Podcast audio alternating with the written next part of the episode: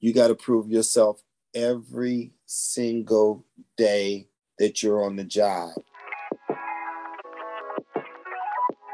Within three years of release, two out of three ex offenders are rearrested. Clearly, something is broken. It's time we strategize ways to prevent repeat offenses. Our brainstorming session starts now. Welcome to A Prisoner's Pardon. Welcome to A Prisoner's Pardon podcast. I'm your host, Michi J. Today, we are finishing up my conversation with Claude Williams about how women prisoners, in particular, find hardships assimilating back into society and how the church figures into this. Let's continue that conversation. They do come and they do humble themselves to, to ask for help, but a lot of times they don't have that support even in a church. With family, they have things that's not available to them. So if they don't have the halfway house, like you said, and then you said the church tried to set up a halfway, a sort of, uh, what do you say, it's sort of Ruth House? Yeah, it's called a Ruth House. And um, could you like have done it without sex offenders or just do a separate house for sex offenders? Was well, that possibly an option? It, it, it was possibly an option, but then you, if you are a sex offender that's getting out of jail and you were in my Bible study group, and we tell you we have this place for you to come to, and we don't know what the women are in there for. You mm-hmm. know, there's there's no nothing that says, oh, this person's a sex offender, this person was a murderer, this person's in here for drugs. So you don't know that. So you're talking to these ladies and you're giving them hope. And then they get out and they want to come to you, and then you tell them, no, you can't come. After preaching to them about society's ills, and I have just perpetuated everything that society said. And now my witness, my character as a Christian, mm-hmm. is called into question. Are you really who you say you are? And then why would I want to come to your church if when I come to your church, you treat me like the world, you just turn me away and you don't even try to help me and I hide behind an excuse that says, well, I can't help you because um, you're a sex offender. That doesn't do that particular person any good. They know they're a sex offender or they went in for a sex crime. But that's not the person who they are today as they was 25 years ago. That's why I said our laws have become very, very punitive in nature because all they want to do is punish you they don't want to try to meet you where you are and help you improve your situation. The law states that, okay, you go to jail. Yep, I can give you some training and some education. I can help you get your G- GED if you didn't finish high school. I can even help you get a college diploma. But what good is all of that when I come out and there's nothing available for me to do because you now have a system that states that yes, I did my time for the crime I committed. I served my 20 years. Then I get out. Now I'm on I'm on parole for another 5 or 10 years and I got this person constantly harassing me, you know, they'll come up to my job and they'll check on me and mm-hmm. now my job is like, you know, oh, this person is being checked on. Obviously, it may be something wrong if their parole officer is coming to check on them here at the job. Do I want this kind of person working for me? There was a couple young ladies that I know that got out and they were working at fast food restaurants. And um, I remember stopping into one and I was talking to uh, one of the young ladies, asking her how she was doing. And she mm-hmm. was trying to tell me. And her supervisor, who was a person much younger than her, was belittling her. Did anybody tell you you could talk to him? I ain't paying you to talk to him. Get your mop and start doing this. You know, here is a a grown woman wanting to talk to someone that she knew. And so I told her, I said, you know what? Don't lose your job over me. Go on, you know, go head on and, you know, do what you got to do. Then a bunch of his friends came in and they were sitting around laughing and talking, being very loud. Who reprimands that person? Hmm you can't even say anything to that person because that young person is your boss. They're telling you what to do. Mm-hmm. And it's you gonna do what I say, not what I do. It's okay for me to talk and fraternize and ham it up with my friends, but you can't do it with your people because you're you're a convict. You need this job. Mm-hmm. You know. Yeah, that can be pretty a tough situation to Yes. or- yeah. And so we really need to support them on how to handle conflict like that uh, because it's going to come. I mean, we get it ourselves at, in our workplace at times for, you know, just not learning how to overcome conflict like that. I, I, I imagine it's harder for them because of that stigma and that feeling, that shame. Like, and, you know, I would imagine it's really hard. And my heart just, you know, is saddened by that. This is like, it is, we are able, they're able to get through this. Is, you know, preparing them for it. Are they prepared for it? When they come out, yes, give them hope, but also tell them the things that they will be facing and how would they handle that issue. Give them some sort of practice or some sessions of having those sort of um, scenarios, like even with the parenting, if you have a, a, a child that wants to hit you or talk back, how are you going to react? Have them go through these examples, you know, and actually act it out because it's hard, you know, and we want them to succeed, but you know, it's gonna be it's gonna be harder. But once they get through it, they're gonna be so the best people ever that can help us with you know getting through you know people that haven't been in jail before just going through issues they're going to be able to help other people. And once they get through um, this you know this sort of wilderness i think and i think they are such an asset and they we need to give them hope letting them know once they get through this this is what they need to do they need to give back. Um and it's unfortunate that we do have a lot of things that's um, just not set up right but i like what you were doing with the young lady just to give her hope and let her know you know it's gonna happen but you have to be prepared you know just can't be oh woe is me you know it's so bad you know like okay that is bad but what what are you going to do? You know we need to get you to know how to get through that so you can get to your promised land somewhat so where you can be the one giving back to society and helping others be able to work with their children especially working with other inmates you know prisoners that's getting out and training them to say hey this is what to expect you know once you are out. So just you know i definitely applaud what you were doing. And this is i didn't know all this stuff and it's especially with the sex offenders and the housing situation the job situation like what are we doing to support them um, we want to make sure we have the right support and also helping them to transform on the inside i believe and that's the that um, examples and having them reenact certain things and um, where's their their state of mind at because we this recidivism rate is way too high especially in the black community. It's so it's too high. It's like 75% so yeah. And, and I think the reason why is because of the way society views yeah ex ex convicts. It's, it's just like racism between black and white uh, on the outside. It's the same as between black and white on the inside. So when you get out, white people who can go in for the same crime, it's okay to give them a second chance because the majority of the businesses are owned by them, people who look like them, and they feel that they deserve a second chance. Whereas when you are a person of color, hmm you know, you don't deserve a second chance. So by me even trying to help you, you need to prove yourself. Hmm. And you don't just have to prove yourself for today. You got to go in the next day and prove yourself. You got to prove yourself every single day that you're on the job.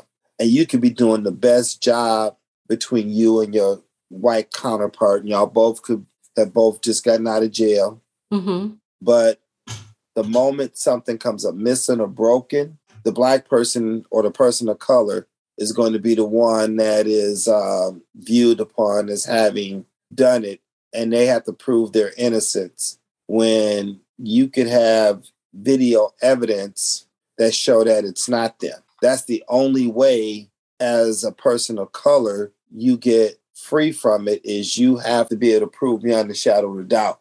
Whereas your white counterpart can say, "Well, it's not me. I wasn't there. It was it was Claude." I think that's the frustrating part for a lot of people is mm-hmm. is that they have you know wh- why do I always have to prove myself? You know, I could be working for you for five years and never had nothing go wrong in five years. The moment you think I did something, you're ready to fire me. And you're going to take somebody else's word over mine, and I've been working for you. Mm-hmm. You know, those are the obstacles mm-hmm. that they face. You know. Even, yeah, yeah. It's I think they face it, and they, in unfortunately, we can't legalize morality, and that's the enemy at work. We know who the enemy is, and it's um, and it's not a black or white issue. It's, he comes through anybody. I've seen jerks in all races. I mean, it's only one race, human race, but in all ethnicities. But it's like we need to, yes, face that. And um, when we see it, try to get that mm. fixed. But we also need to train them, our, our people coming out, how to respond because they have to be responsible for their, you know, their response to that and they need to know how to handle that. And you, we're not just going to get around that because everybody faces obstacles. So this is an obstacle, you know, that they will face, especially coming out of prison. You know, they have that stigma. How do they react to it? They have to know that you coming from behind, but it's not insurmountable. And they're going to be the better than a person that hasn't been in prison before and hasn't lost everything. And um, I think once they get their self together, they are they are the one of our prized citizens that we need in our society come over all that and just can pull people together and especially other offenders coming out because we need them to help with that just go into this particularly you know uh, area of focus and I really would like to see some of the people, the family members, be able to. I like what you said. You said that if they can employ their family members, if they can get into a business and start getting stuff together for them to come out to have their own business so that they have in a place for them to be able to work for them and making sure they get a second chance as well but you know but yes we need to do more I've met some employers that actually do employ ex offenders. I'm not sure about sex offenders though, but I do know there's some um, employers that do do that. But um, I can probably get those resources. But yeah, that's I'm definitely agreeing with you. There is an issue. There definitely is an issue, but they need to know how to respond. They, you know, they can't be going off, and they're still going to be held accountable. If, like, what did you say? The mother she hit him back. I mean, she she she put him down. Yeah, she yeah yeah. They got into an actual physical confrontation, mm-hmm. and you know the son was much bigger than the mother, and he thought he was going to just you know be able to beat on her. Mm-hmm. But her years of experience in fighting in, in prison taught her how to break you down to her size. And then once she got him on the ground, it was over for him. That's because a lot of young kids today or young people, they they don't fight, they shoot. So when you yeah. actually get mm-hmm. into a physical altercation with someone, you know, yeah, you may be physically bigger than me, but if I know where to hit you to to get you to double over and come down to my size, now your physical appearance is no longer looms over me. And once I get you on the mm-hmm. ground mm-hmm. and you're on your back or you're laying on your stomach, it's even worse because I, I could either start kicking you in the head, kicking you in the face, kicking you in the ribs. There's a lot of different places where I can kick or stomp on you to even neutralize your size even more. Yeah. And that's what the mother did. Yeah, she you knew know? she she knew how to fight because she was in that environment where you had to fight like that. Yeah. And she it is just like you know, what we coming back to is knowing how do you find it difficult to ask for help? Um, may, maybe you're facing a hard issue now in your life and um, you're hesitating to talk to someone. I wonder, did she talk to someone? You know, would be my question, like uh, other options. Because the last thing I want is like, I don't want, I didn't want her um, going back to jail because that was a straight enemy working through her son uh, to get her. She, you know, I believe God has something for her, you know, and for everyone. And he, uh, enemy throws out things to stop you. And this would be, if I was the enemy, that's the way I would have done it. I'd have worked through her son. like, so we, and, and, and they need to look at this, the situation like this. It's no, it's, it's a war, it's a battle. It's going to be a battle. It's a battle for all of us. And um, it's tough, you know, it's very tough. And I, um, I apply your church because it's not many churches that do prison ministry anymore. And how many times a week are you up there, or a month are you up in well, well, we, we we go once a month. That was the arrangement that we had made when we first started going. Uh, the ladies would like for us to come more, but um, right now in our ministry, there's just three of us, and um, Ooh, one young three. lady. Hmm. Yes, just three of us. Yes, one young lady who you who I introduced you to, Minister Jackson. She can't drive, mm-hmm. so and because our ministry is up at Cheetah, which is in Fond du Lac, so she can't go unless I drive her up there. And then the other person that goes with us mm-hmm. is a mm-hmm. pastor out of Green Bay, mm-hmm. uh, who used to be a uh, well, he's still a member of our church, but he when he moved to Green Bay, he started a branch of our church in Green Bay, and so he lives oh. in Green Bay. And oh. so the three of us, we're the last three that are really standing. Uh, there been what about can someone join it if they're not a part of your church? Or do they need to become a member to, to do it? I just wanted somebody may be interested. You, you know, that is a is a very good question. It has come up on several occasions mm-hmm. because um, we have had people from other churches that want to come, but the thing that our pastor, uh, our former pastor, worried about is are you going to be teaching the same doctrine that would promote our church in a positive light? And what he meant by that is, you know, you, you can't go up there saying this is what I believe and this is what I think and mm-hmm. yes, um, all for lack of you know, all white people are the devil. No, they're not. Mm-hmm. And you have to be careful who you let represent you. Mm-hmm. Mm-hmm. You know, because not everybody has good intentions. That's you know, as the old saying goes, the road to hell is paved with good intentions. And some people may not, you know, want to talk positive about you, your church. Well, I don't really go to that church. and this is the reason why. I may not like you, so I don't like your church because I don't like you is that fair to your whole church because I don't like you? So that is one of the things that you know we have explored throughout you know the time that we've been going up there and and this marks our 30th year going up there. We started going up there in 1992. Mm-hmm. And uh, so this is our 30th year going up there. Mm-hmm. And, um, you know, so our church has a really good reputation. That is and, a long time, 30 years. Yeah. Wow. Yes. And I've been there for all 30 years too. i wow. I'm the only one. I am the last of the original five that went. And um, unfortunately, uh, three of them ha- have been called on home to glory, you mm-hmm. know, um, so that they can no longer be a part of the ministry, you know, and then the other, or six, the other two original people uh, one lives in Austin, Texas, and I don't know where the other lady stays. I think she's still in the city, but yeah. her family left the church in the early 2000s. Okay. And, you know, we just lost touch. Everybody is just losing employees, you know, people or servants to help with things. But um, this is really good information about um, what you know people face when they come out of prison how the obstacles they have and um, how we have to be patient and understanding and encouraging them and offer them jobs and um, the support that they would need. So we do always say, you know, for us the church, come as you are, but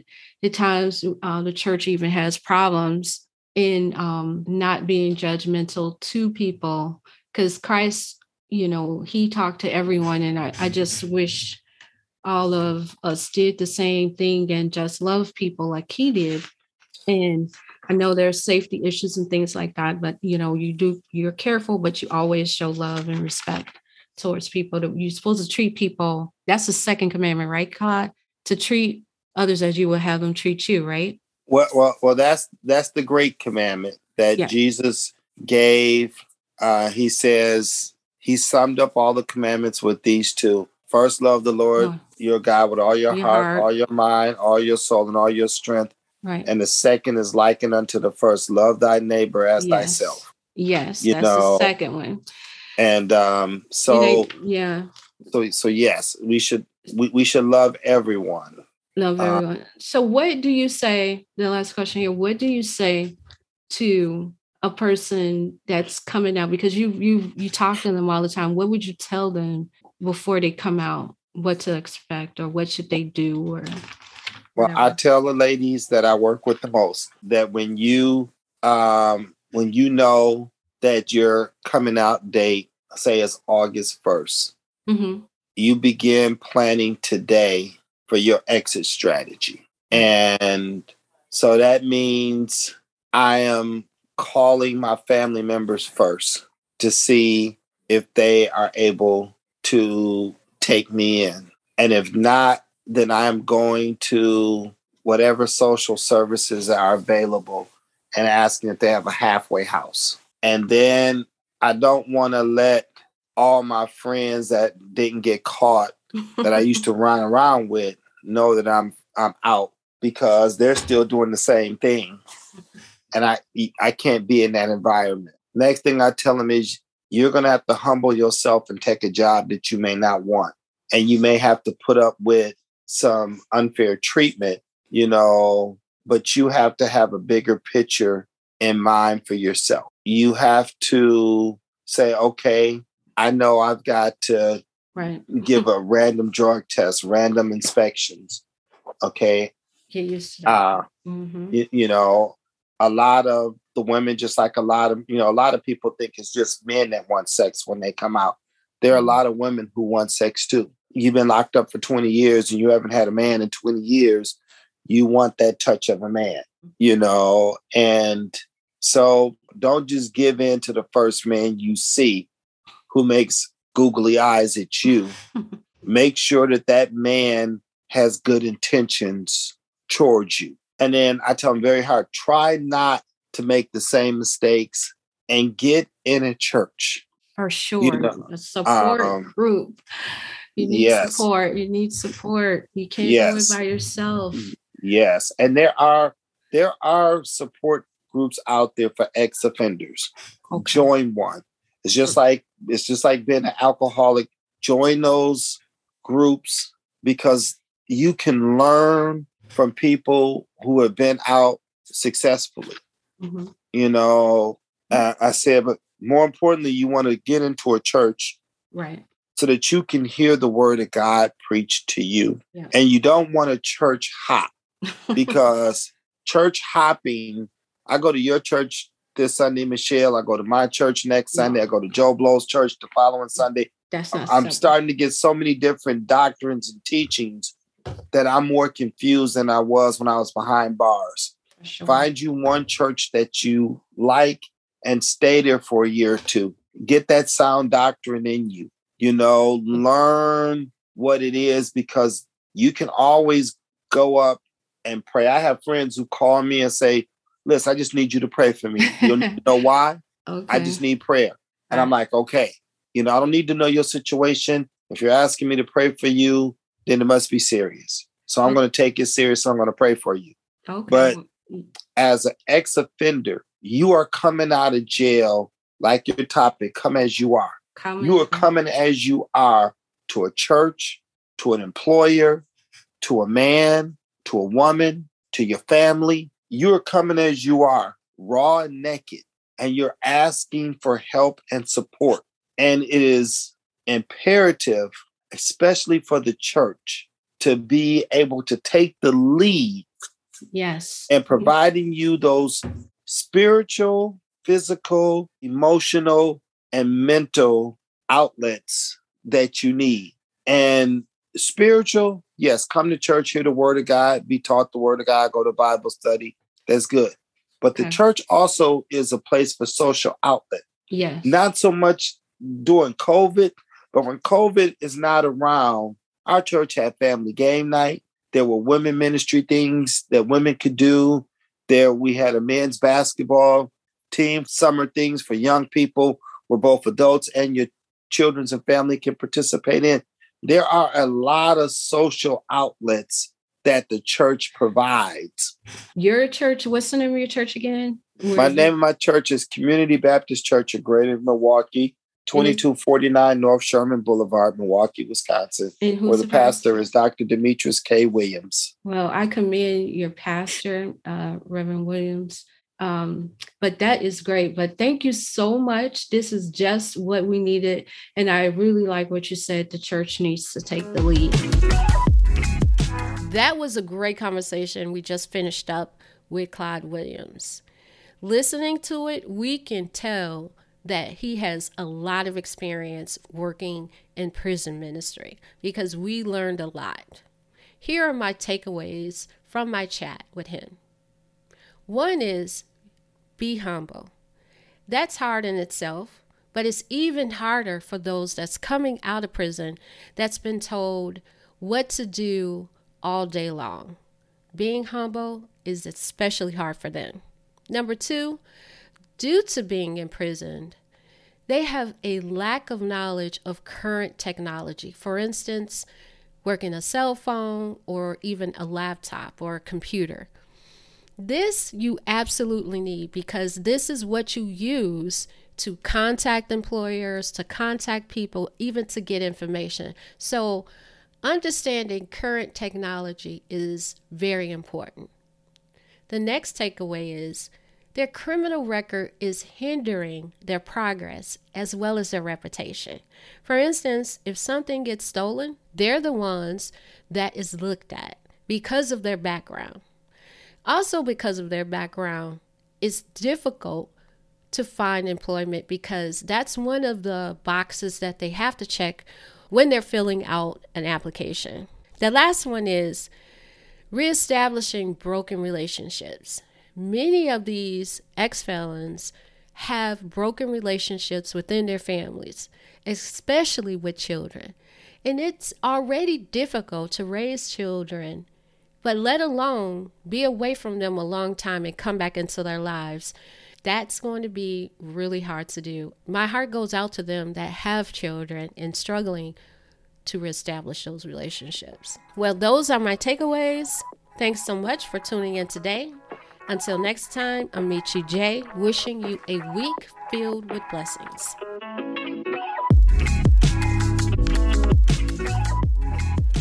Thanks for tuning in to the show. For more information on our guests and resources, visit prisonerspardon.com. If you're enjoying the content, follow, like, and subscribe to this podcast. Also, please be sure to leave a rating and review. Until next time, God bless.